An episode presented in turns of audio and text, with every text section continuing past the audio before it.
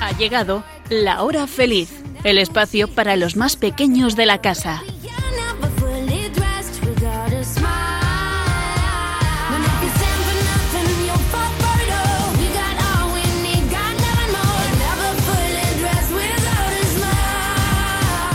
Hello, bonjour, ciao, ni hao, merhaba, hola. Bienvenidos al super programa de la hora feliz. Me llamo Yolanda Gómez y junto a mis valiosas colaboradoras, que ahora conoceréis, vamos a pasar un rato de lo más increíble. Pero lo primero de todo, ¿sabéis qué día es hoy?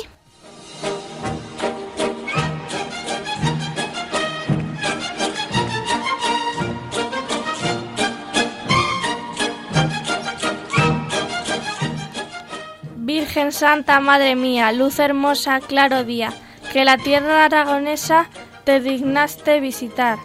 Este pueblo que te adora, de tu amor favor implora, y te aclama y te bendice abrazado a tu pilar. Pilar sagrado, claro, esplendente, rico presente de caridad. Pilar bendito, trono de gloria, tú a la victoria nos llevarás. Cantad, cantad himnos de honor y de alabanza a la Virgen del Pilar.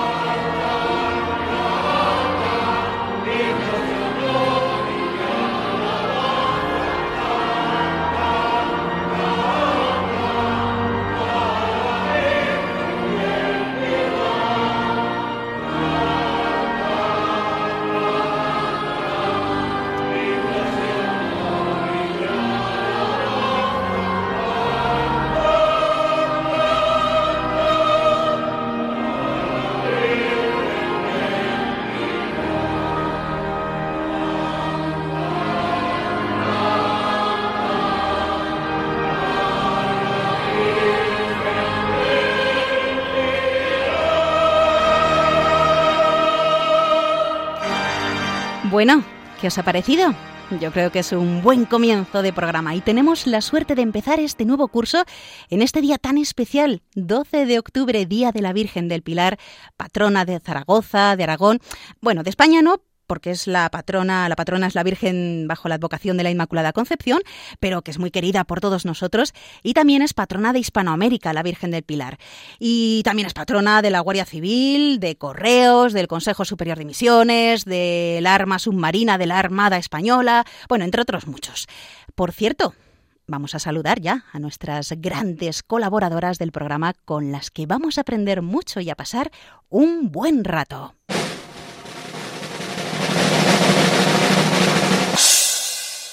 Y si os parece, empezamos de mayor a menor y nos decís la edad que tenéis. Hola, yo soy Elena y tengo 12 años. Hola, soy Blanca y tengo 11 años. Soy Nuria y tengo 9 años. Hola, soy Sonia y tengo 8 años. Bueno, pues bienvenidas y ya veréis, queridos niños, cómo ellas nos van a contar cosas muy interesantes y curiosas. Además, durante estos programas también vamos a tener un espacio donde vamos a conocer más a Jesús y así poder ser buenos amigos. También aprenderemos cosas muy interesantes sobre la naturaleza, ciencia, literatura, música, curiosidades. En general, vamos, que vamos a hablar de un montón de cosas y espero que os eh, divirtáis con nosotras y con todo lo que nos van a contar nuestras queridas colaboradoras. Ah, bueno, y como no, adivinanza, chistes y algún cuento que otro. Mm, yo creo que no nos vamos a aburrir. Bueno, ¿qué? ¿Te apuntas? Comenzamos. A quien Dios quiere hacer muy santo, lo hace devoto de la Virgen María. San Luis María Griñón de Montfort.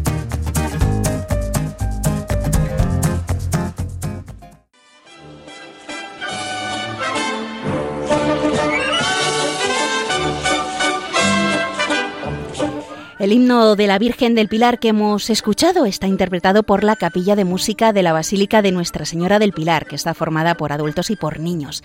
Bueno, pues ¿sabéis qué nombre especial tienen los niños? Son los infanticos. Y ahora Elena nos va a contar algo de los infanticos. A ver, Elena.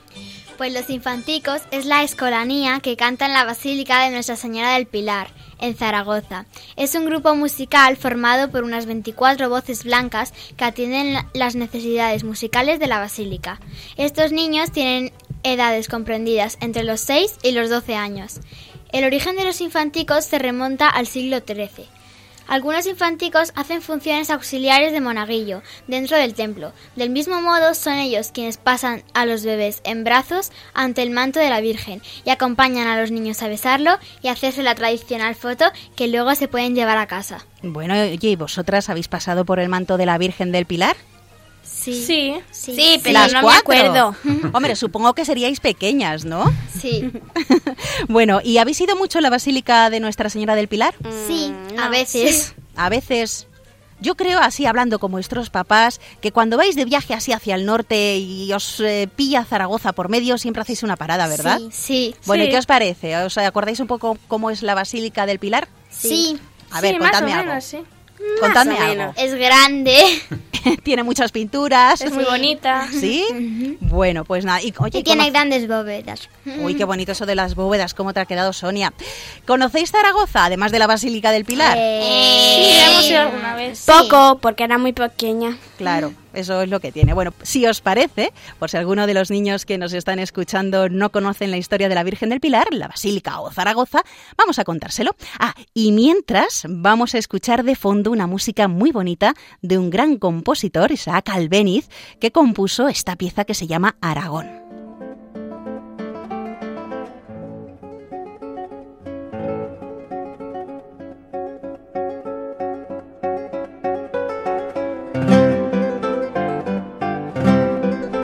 La veneración a Nuestra Señora del Pilar y la evangelización de España son dos fenómenos fuertemente vinculados, pues fue en la ciudad celtíbera de Casera Augusta, hoy conocida como Zaragoza, donde se erigió el primer templo mariano de la cristiandad tras la venida de la Virgen María al apóstol Santiago a orillas del río Ebro para reconfortarle y consolarle. Lo curioso de esta venida, que no es aparición, es que la Santísima Virgen vivía por aquel entonces en Éfeso, vamos, en, en Tierra Santa, Bajo la protección del apóstol San Juan, tras la muerte y resurrección de su Hijo Jesucristo, y todavía no había sido llevada al cielo. Si recordáis, tras la muerte y resurrección de Jesús, los apóstoles se fueron por diferentes lugares para evangelizar, para dar a conocer la gran noticia de Jesús y enseñar todo lo que aprendieron de él. Pues bien, Santiago partió a lo que él habría conocido como Hispania, y habiendo predicado en las tierras de los Astures y los Galaicos, recorrió las llanuras hasta llegar a la ciudad de Caesar Augusta. Pero encontró mucha resistencia en las personas para aceptar el mensaje del Señor.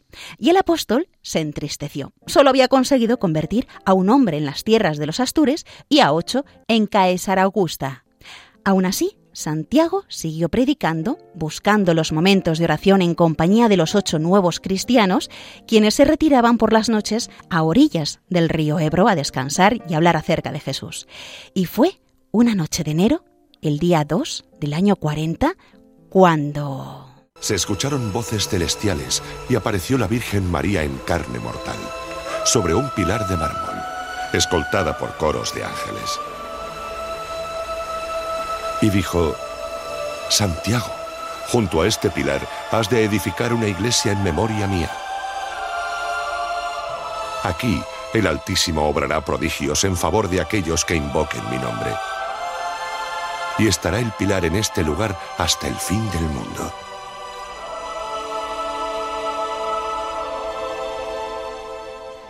Y luego la Virgen desapareció y quedó allí el pilar. Así que ni cortos ni perezosos, Santiago y los cristianos de Caesar Augusta erigieron un pequeño templo de adobe dedicado a la Virgen, el cual sería motivo de numerosas peregrinaciones y donde se reunirían para rezar, atrayendo a muchos a su causa. Desde el Pilar de Zaragoza se salió a evangelizar por todas las provincias de Hispania, convirtiendo a pueblos y reyes por igual. Y esta avenida de la Virgen a Zaragoza y lo que allí ocurrió se fue contando por todas partes y queda registrado en un documento que escribió San Gregorio en el siglo VI y cuyas copias del siglo XIII aún se conservan. El Papa Clemente XII señaló la fecha del 12 de octubre como la fiesta de la Virgen del Pilar. ¿Por qué? Pues por varios motivos. Mirar, el 12 de octubre de 1492 fue precisamente cuando las tres carabelas de Cristóbal Colón avistaban las desconocidas tierras de América, al otro lado del Atlántico, lo que ha motivado que la Virgen del Pilar haya sido proclamada como patrona de la hispanidad, como un símbolo de unión entre los pueblos del viejo y del nuevo continente. Y también, por el 12 de octubre, pero ya de otro año, pues ocurrió algo increíble que se ha ido contando hasta nuestros días.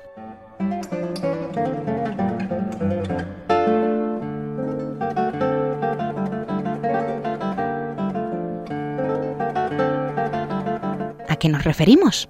Al milagro de Calanda. Y es que el joven Miguel Juan Pellicer, natural y vecino de Calanda, en Teruel, tuvo un accidente. El carro que conducía cargado de trigo le machacó la pierna derecha. Ingresó primero en el hospital de Valencia, siendo luego trasladado al hospital de Zaragoza. El licenciado Juan de Estanga, ayudado por Diego Millaruelo y Juan Lorenzo García, le amputó la pierna en el mes de octubre del año 1637. Dicha pierna amputada fue enterrada en el cementerio del hospital. El joven, con una pierna de palo y una muleta, pedía limosna en la puerta del pilar y se ungía el muñón de la pierna amputada con el aceite de las lámparas de la basílica. Todo el mundo podía ver y comprobar la exacta realidad del minusválido. Volvió a su casa de Calanda en marzo de 1640 y, en la noche del día 29 de ese mes y año, estando en la cama, Miguel Juan Pellicer recuperó la pierna que le había sido cortada.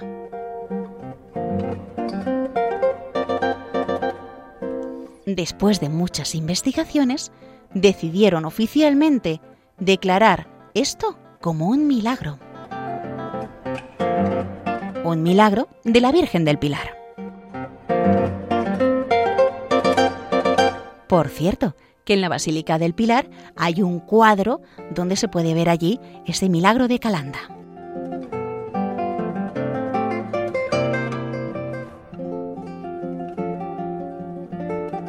Bueno, ¿y qué tal chicos?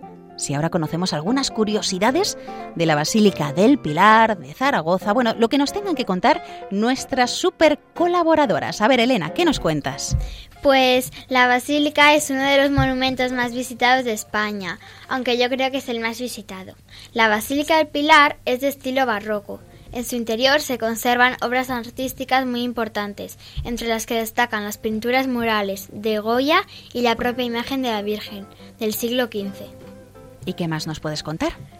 Que la basílica no es solo basílica, ¿Ah, también sí? es una catedral.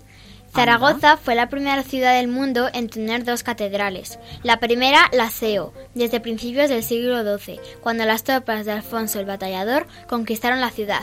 La segunda, la Basílica del Pilar, desde 1676. Qué interesante. Más curiosidades, Elena. La talla de madera de la Virgen solo mide 39 centímetros y descansa sobre una columna de jaspe de 1,70 metros de altura. Y, y la costumbre es darle un beso cada vez que se va a Zaragoza. Ah, mira qué bonito. Bueno, y también allí ocurrió algo muy curioso, ¿verdad? Cuéntanos. Eh, la ciudad fue bombardeada en agosto de 1936 durante la Guerra Civil Española. Un avión republicano bombardeó la basílica. Fueron cuatro bombas. Una cayó al Ebro, otra a la Plaza del Pilar y dos en el interior del templo, sin que ninguna de ellas milagrosamente llegara a estallar ni a causar daños de consideración. Bueno, ¿y tú las has visto allí dentro de la basílica? Sí, Están allí colgadas, ¿verdad? Junto a muchas banderas. sí. Bueno, Blanca, más curiosidades que nos quieras contar a todos los amiguitos de la hora feliz de Radio María sobre la Basílica del Pilar. Pues los días 2, 12 y 20 de cada mes la Virgen del Pilar no se cubre con manto. El 2 porque según la tradición la Virgen vino a Zaragoza el 2 de enero del año 40 después de Cristo. El día 12 porque la dedicación del templo fue un 12 de octubre. Y el 20 porque la coronación canónica de la Virgen del Pilar fue un 20 de mayo. Ujú, Así que entonces, todos los 2, 12 y 20, excepto el 2 de enero, el 12 de octubre y el 20 de mayo, se puede ver esa columna de jaspe, o bueno, más bien el forro de plata que la cubre. Más curiosidades, Nuria, a ver, cuéntanos. La Virgen del Pilar cuenta con 546 mandos que a lo largo de la historia le han regalado instituciones públicas y particulares, el más antiguo del año 1764 y que luce cada 12 de octubre en el interior de la basílica. Los hay también donados por reyes como el de Alfonso VII. Por cierto, excepto estos días, cada día del año luce un manto distinto. Bueno, y también hay otra curiosidad que nos quiere contar Sonia, ¿de qué se trata? Pues se trata de la cinta que seguro que muchos de vosotros te- tenéis eh, en el coche.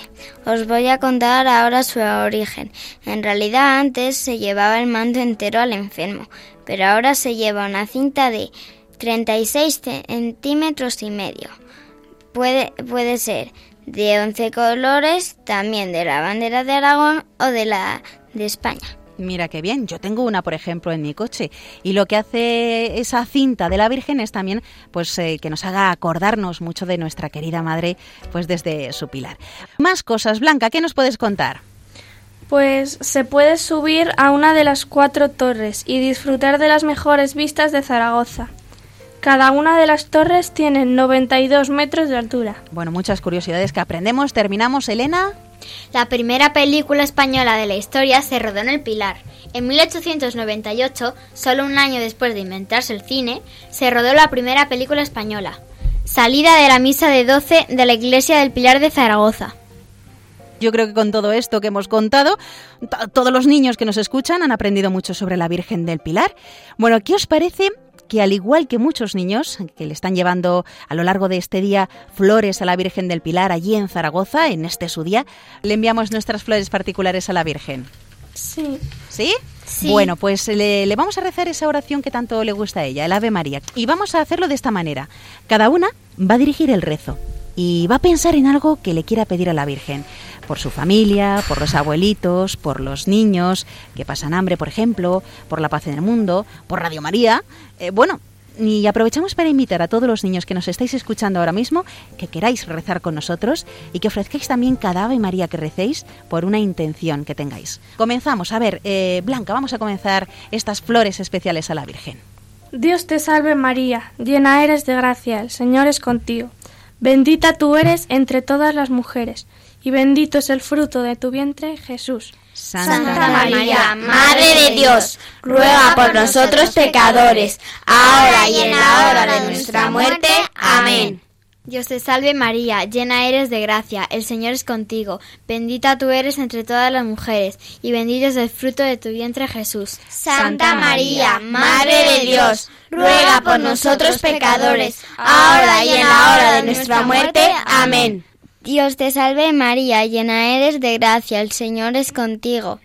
Bendita tú eres entre todas las mujeres, y bendito es el fruto de tu vientre Jesús. Santa María, Madre de Dios, ruega por nosotros pecadores, ahora y en la hora de nuestra muerte. Amén. Dios te salve María, llena eres de gracia, el Señor es contigo, bendita tú eres entre todas las mujeres y bendito es el fruto de tu vientre Jesús. Santa María, Madre de Dios, ruega por nosotros pecadores, ahora y en la hora de nuestra muerte. Amén.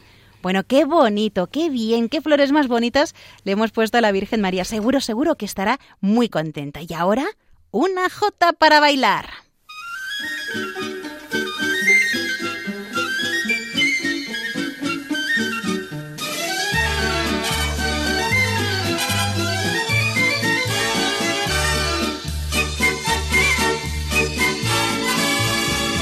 Viniendo de cualquier parte, al llegar a Zaragoza, viniendo de cualquier parte, en cuanto veo el Pilar, ya sé que estoy con mi madre.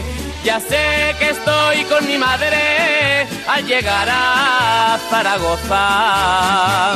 Madre mía del Pilar dulce reina de Aragón, como alegra el corazón encontrarse ante tu altar, contemplar tu camarín, inundado de fulgor, en el que ha puesto el amor, en el que ha puesto el amor a tus plantas un jardín. Ave María, Santa María del Pilar, vengo a tu lado con mi alegría o mi pesar.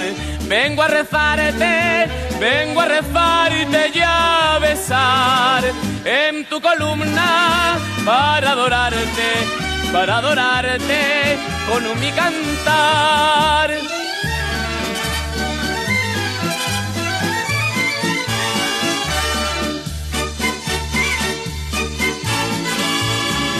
Zaragoza es el altar de la noble tierra maña.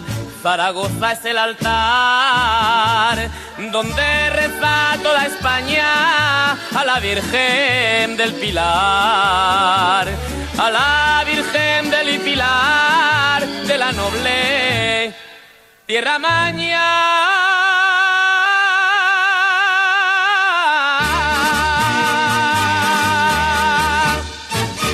Estás escuchando La Hora Feliz en Radio María. ¿Qué tal si ahora nuestras increíbles colaboradoras nos contáis algo de Zaragoza? Porque ya habéis dicho que habéis estado allí, así que a ver, eh, ¿qué nos recomendáis? Eh, Sonia, por ejemplo. Pues lo primero que yo os recomiendo es el Museo Origami, que es de papiroflexia. Por si no lo sabéis, la papiroflexia es un arte que viene de Japón y consiste en doblar papel para crear figuras. Y ¿Qué- el segundo y último es el Palacio de la Aljafería, que es del siglo XI. Se llamaba Quars Susur, traducido al español Palacio de la Alegría. A ver, a ver, repite de nuevo ese nombre. Quars Susur. Madre mía, qué complicado es ese nombre. Es de árabe. Es árabe, ah, pues mira, habrá que aprender un poco de árabe. Estupendo, Sonia. A ver, y Elena, ¿alguna cosa más que quieras contar de Zaragoza? Pues en 2008 se celebró la Expo de Zaragoza, que tenía por tema el agua, y cada país tenía su pabellón en el que se mostraba la relación con el agua. Y la mascota, el evento tenía una mascota que se llamaba Fluvi. Ah, es verdad, es verdad, me acuerdo, es una gota, es verdad. Bueno, pues chicos, ¿qué os parece si después de todo lo que hemos aprendido vamos con un poquito de música y continuamos con este programa tan interesante y tan guay de la hora feliz? Porque hay mucho más que contar.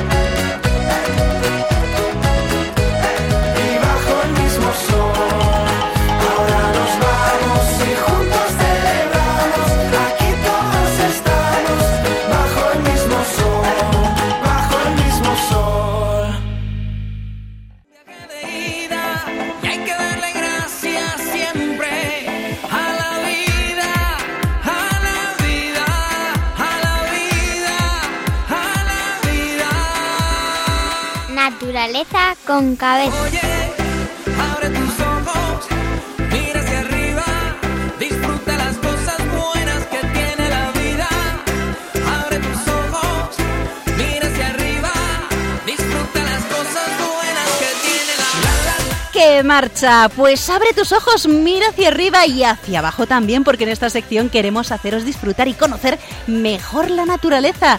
Esa maravilla que es obra de Dios y que hay que disfrutarla bien y siendo responsables. Bueno, ¿y hoy de qué vamos a hablar? Pues estamos en otoño. A ver, ¿qué nos van a contar nuestras maravillosas colaboradoras?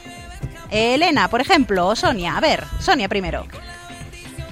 Pues yo lo primero que os voy a recomendar para ir en otoño es Cercedilla, que, está en- que por si no lo sabéis está en la Sierra del Guadarrama.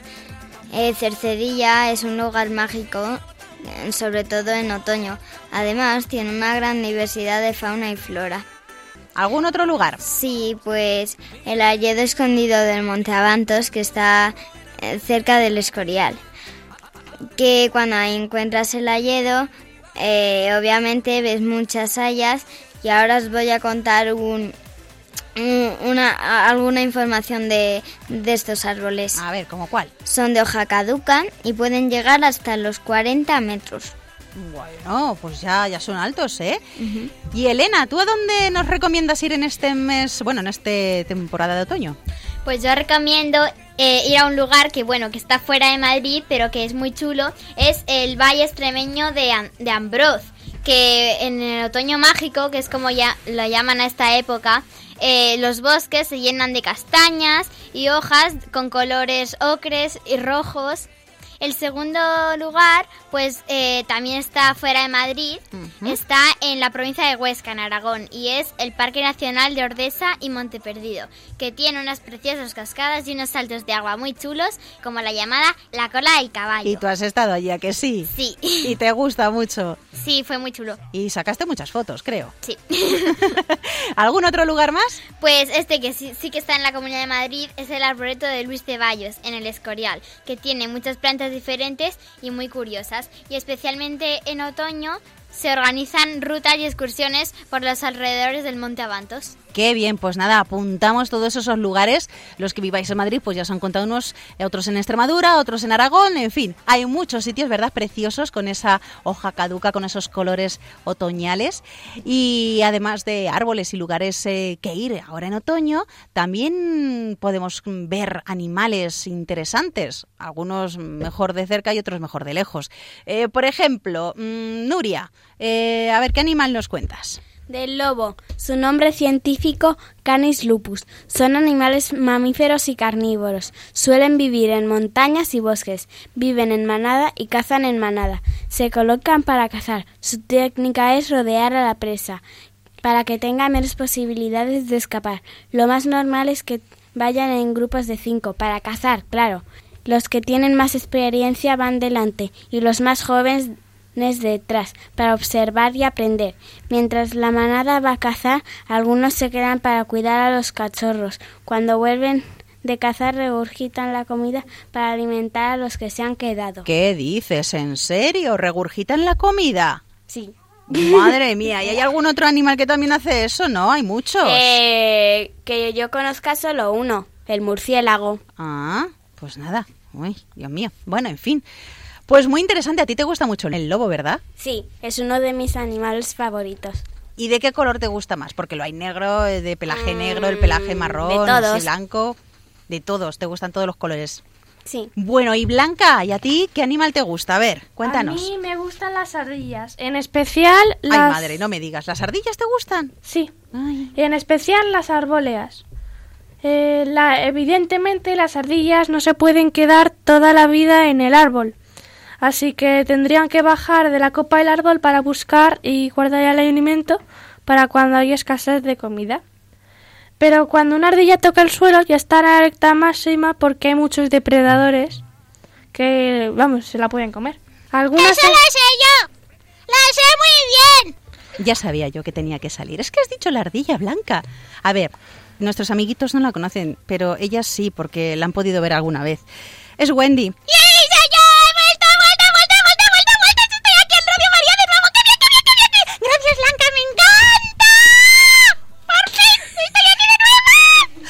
Chicos, lo siento, pero es que no hay manera de controlar a la ardilla Wendy. Mírala, si es que se están partiendo de risa. Bueno, pues es que es la ardilla Wendy que durante muchos años estuvo aquí en la radio, hace ya mucho, mucho tiempo.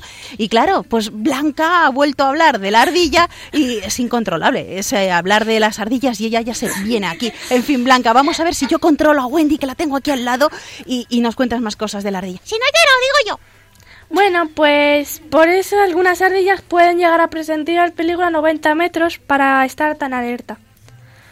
Eh, aunque unas garras afiladas eh, con una almohadilla que tienen en las patas les ayudan para sujetarse a los árboles desafiando la gravedad.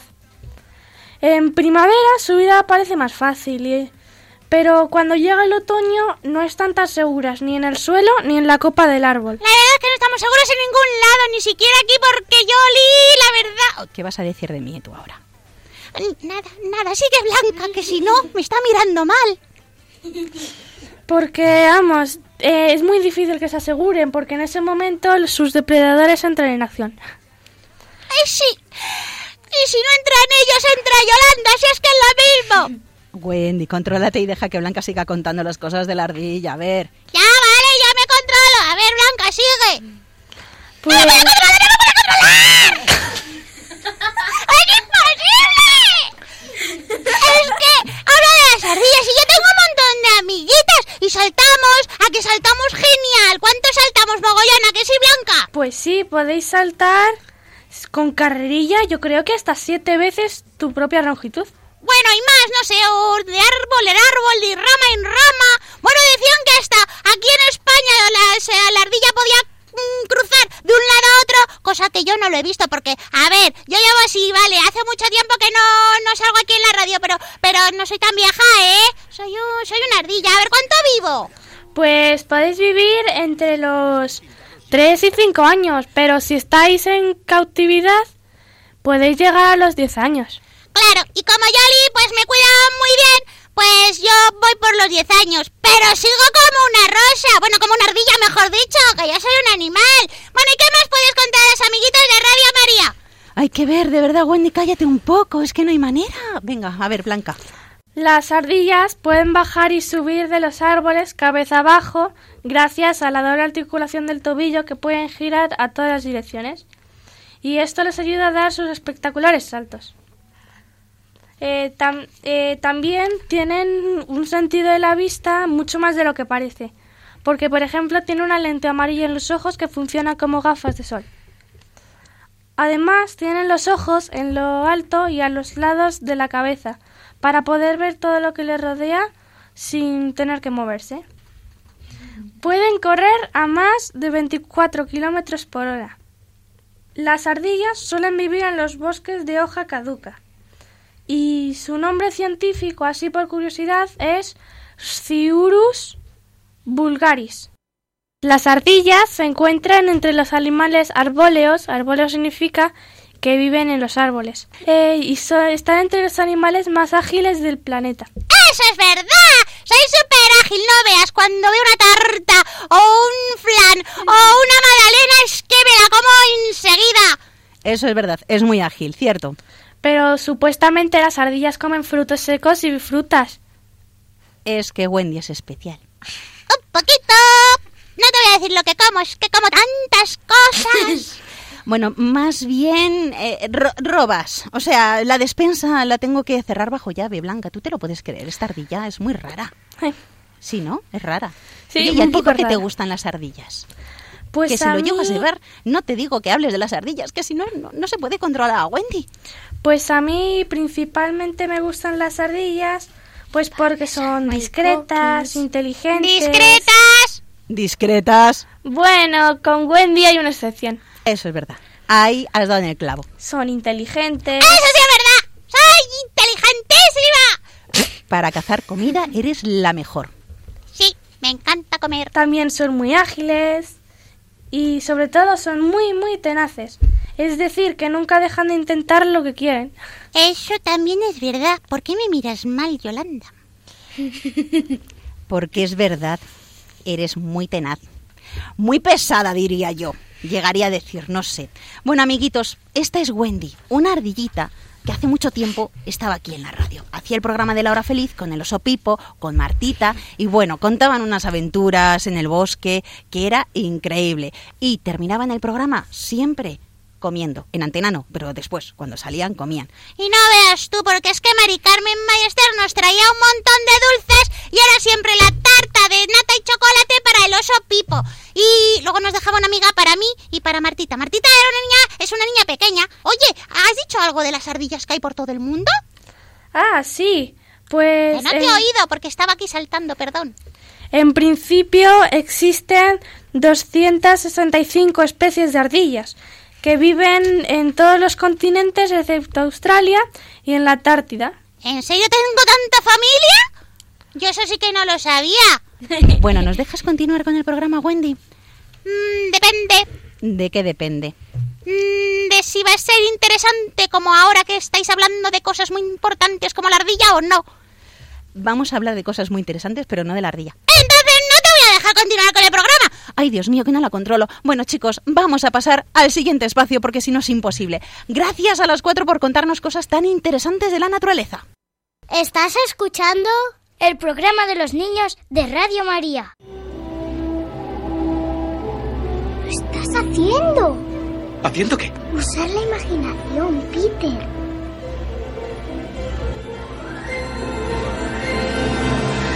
Chiqui Historias. El televisor mágico.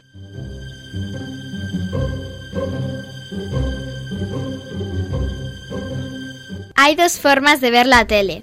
Una, la normal, o sea, encendiéndola y mirando los dibujos, las películas o los anuncios que salgan. Otra, la del abuelo Panopla. El abuelo Panopla se sienta en su mecedora delante de la tele apagada. La mira durante horas y ríe, salta o llora exactamente igual que si la tuviera encendida. El abuelo Panopla asegura que la suya es la mejor forma de ver la tele. En una tele encendida, me explicó un día, solo ves lo que te ponen. En una tele apagada puedes ver lo que tú quieras. Yo de vez en cuando me quedaba un rato mirando la tele apagada y lo único que veía era la pantalla de una tele apagada. Así que un día le dije a Maribel, el abuelo Panopla debe estar algo majareta. Maribel es mi única hermana. Aún es una niña muy pequeña. Tan pequeña que yo le saco tres años y soy el doble de alto. ¿Qué es majadeta? me preguntó mi hermana aquella vez. Papá me dijo un día, le expliqué, que los mayores se ponen majaretas porque se les gasta la cabeza con los años. No me di cuenta de que Maribel es demasiado pequeña. No se le puede decir ningún secreto. Lo primero que hizo fue ir corriendo a la habitación del abuelo. ¡Abuelo majadeta! ¡Abuelo majadeta! ¡Lo ha dicho Luismi! Lo único que no dice Maribel son las S. Lo demás lo cuenta todo. El abuelo Panopla casi nunca se enfada, pero aquel día me llamó inmediatamente a su habitación.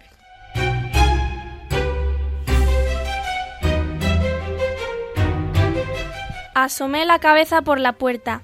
Yo no he dicho nada, abuelo, se lo ha inventado Maribel. Entra y cierra la puerta. Obedecí al abuelo Panopla.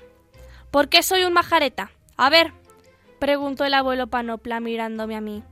Porque lo ha dicho Luismi, volvió a saltar la chivata de Maribel. Yo no lo he dicho, abuelo. Solo era una broma. El abuelo Panopla sonrió. O sea, que si lo has dicho, ¿no es eso? Bueno, sí, dije yo. Pero en broma. El abuelo Panopla le acarició el pelo a Maribel y le preguntó ¿Tú también crees que el abuelo está majareta? Maribel se abrazó a él. No, porque tú eres el abuelito. Majareta Luismi. Y tú más, dije yo furioso. El abuelo Panopla se echó a reír. Bueno, dijo, si todos estamos majaretas, entonces ya no me importa que me llaméis así. Y nos pusimos a jugar los tres a las miradarias, o juego de las miradas imaginarias. Después le expliqué al abuelo que con la tele apagada yo solo veía una tele apagada. Es que te falta imaginación, dijo el abuelo Panopla. ¿Qué es imaginación? le pregunté yo. Es como la tele, pero mejor, y la llevamos dentro, en la cabeza. El que sabe encenderla ve en su pantalla las mejores películas y los más divertidos muñecos y los más estupendos dibujos animados. ¿Y piratas? ¿También salen piratas? Todos los piratas que quieras.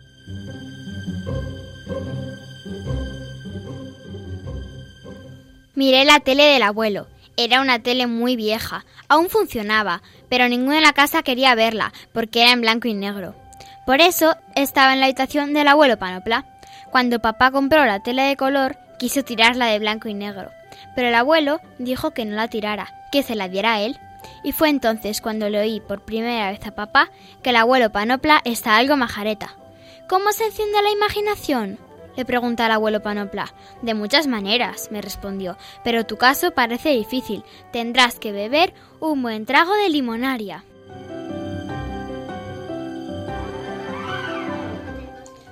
En mi vida había oído aquella palabra. ¿Es una medicina? Algo parecido, me contestó el abuelo. La limonaria es limonada imaginaria. Con un trago se te encenderá la imaginación y podrás ver lo que quieras en una tele apagada. Pues venga, dame un trago, abuelo. El abuelo movió la cabeza con disgusto. Lo malo es que no me queda ni una gota. Podemos salir a comprarla, tengo dinero en la hucha. Le dije, pero él no lo vio tan fácil. La limonaria no se compra, se fabrica, me respondió. ¡Buf! ¡Qué rabia! Aquello parecía el cuento de nunca acabar, y yo cada vez tenía más ganas de probar la limonaria. A lo mejor estaba tan rica como la limonada normal. Pero nada, el abuelo me dijo que no tuviera tanta prisa, que hacer un par de litros de limonaria llevaba bastante tiempo. Me explicó que para fabricarla se necesitaban varias cosas, algunas fáciles, otras más difíciles y una dificilísima. Las fáciles, una botella llena de limonada normal, una mecedora o butaca cómoda y un vaso vacío. Las difíciles, una hora de tranquilidad absoluta y dos kilos de paciencia. Y la más difícil de todas, una chispa de imaginación que tendríamos que atrapar en alguna parte. ¿Dónde se coge? le pregunté yo, intrigado. Hay que atrapársela a una persona que sepa encender su imaginación. Decidimos intentarlo durante el paseo al parque. Maribel y yo íbamos con el abuelo al parque a montar en los columpios, pero esta vez, mientras Maribel jugaba, el abuelo Panopla y yo haríamos cosas más importantes. Intentaríamos cazar una chispa de imaginación.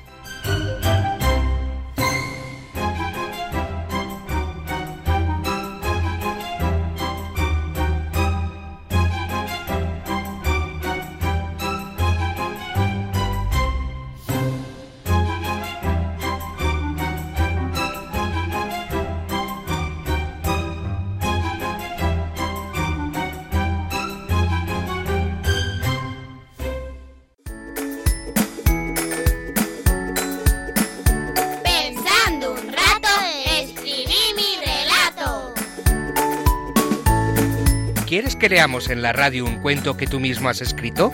Solo tienes que decirles a tus papás que nos lo envíen al email lahorafeliz2@radiomaria.es, indicando tu nombre, la edad que tienes y un teléfono de contacto.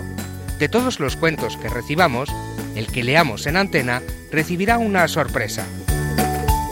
Ya sabes, lahorafeliz2@radiomaria.es.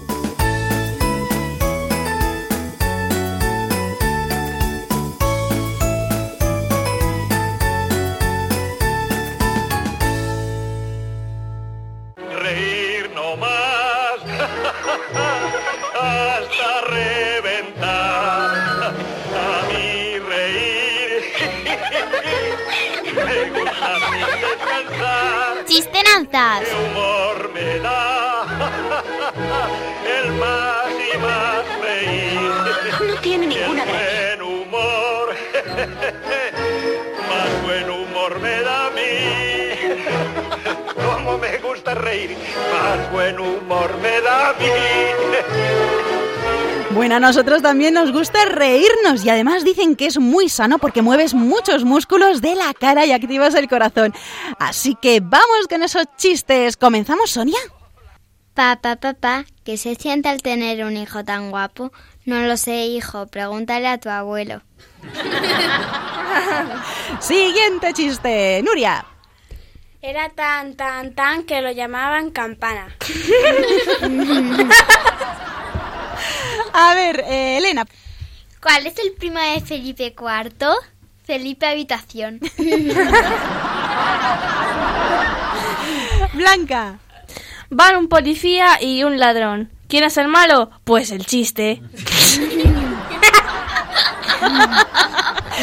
Eso sí que es verdad. ¿Algún chiste más? Sí, hacemos otra ronda. Sí. Venga, Sonia, a ver. En clase de religión le preguntan a Jaimito. Jaimito, dime, eh, dime los nombres de tres papas. Juan Pablo y Benedito.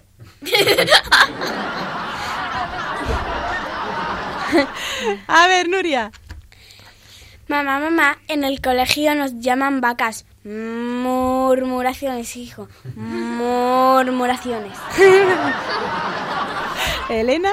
Un hombre va a una tienda y pregunta, ¿cuánto vale esta cruz? 40 euros, le dice la dependienta. Es cara, dice el señor. No, es cruz. Venga, y el último chiste, Blanca. Hay dos presos en la cárcel y uno le dice al otro, oye, ¿y tú por qué estás aquí? Y dice, pues porque no me dejan salir.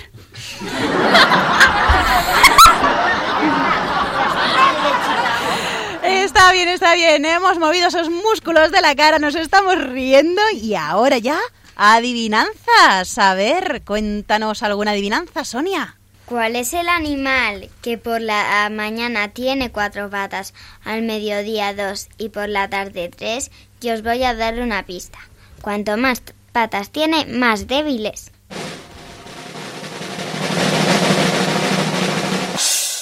¿Os la sabéis? Eh... ¿El hombre? Muy Es- bien, Nuria. ¡Ole! ¡Bien! ¡Aplausos! Muy bien. Em, a ver, siguiente adivinanza. Este es un objeto que hace correr sus caballos y nunca les salen callos. ¿Qué es? No la digo. ¿Lo sabéis? eh, ¿Ninguna? El coche. ¿Sí? Sí. Es que verás. ¡Estupendo! Vamos con el siguiente adivinanza, que Sonia ha dicho que se la sabe.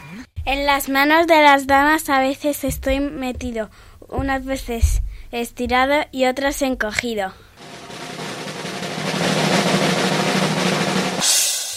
¿Qué es? Anillo. ¿Es un anillo? No. ¿No?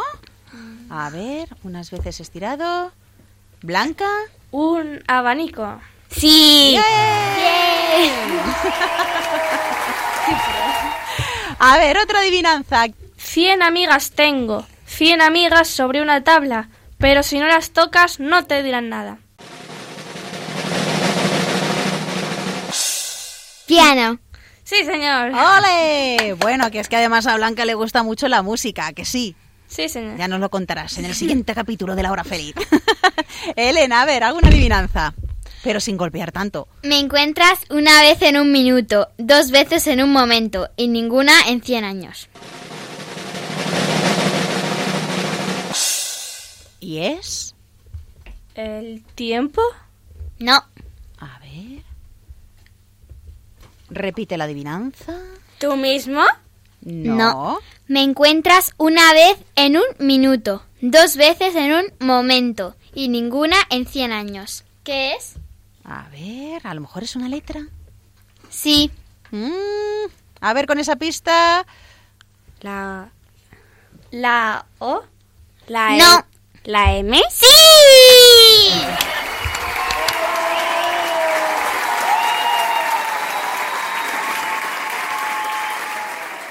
Bueno, ¿alguna adivinanza más que tengamos que contar a nuestros amiguitos de la hora feliz? Sí. A ver, mm, Sonia. Tiene dientes y no muerde. Tiene cabeza y no es hombre. Respuesta. ¿Quién la sabe? ¿El cepillo? No. A ver, ¿cuál será entonces? Repítela, Sonia. Tiene dientes y no muerde. Tiene cabeza y no es hombre. Mm, ¿Qué puede ser? ¿Alguna pista? ¿Un muñeco? No. ¿No? ¿Alguna pista? Elena, a ver, que creo que tú sí que te la sabes. Mm, ¿El ajo? Sí. Muy bien, muy bien. Bueno, vamos con más adivinanzas. Aquí se está animando la cosa. ¿Qué vamos? Vamos a ver, venga. Aparece por delante, pero por los lados, por la espalda. Te descuidas un instante y te levanta la falda. ¿Y es? Sonia. ¿El viento? Sí. ¡Ole! ¡Bien! Vale, venga, dos más que nos tenemos que ya ir pitando. ¿eh? Desde el lunes hasta el viernes soy la última en llegar. El sábado soy la primera y el domingo a descansar. ¿Es? ¿La A ver. luna? No. A ver. ¿La letra S? Sí. Bien. Bueno, amiguitos, pues espero que hayáis pasado un rato muy agradable aquí en la hora feliz de Radio María. Muchas gracias a nuestras maravillosas colaboradoras. Elena, gracias eh, por estar aquí con nosotros. Adiós. Bueno, gracias Blanca también por haber estado aquí y contarnos esas cosas tan interesantes de Wendy. Mm, Perdón, si lo llego a saber, mm, le he topado la boca, ¿eh? Le- en fin. Eh, Blanca, gracias.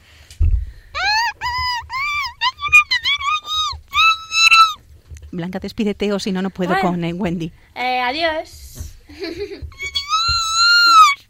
Eh, eh, Nuria, venga, rápido, rápido, que no puedo con Wendy. Adiós. Eh, Sonia, gracias por haber estado con nosotros. Chaito. Bueno, amiguitos, un placer. Volveremos de nuevo ya dentro de unos días. Un abrazo muy fuerte y sed buenos.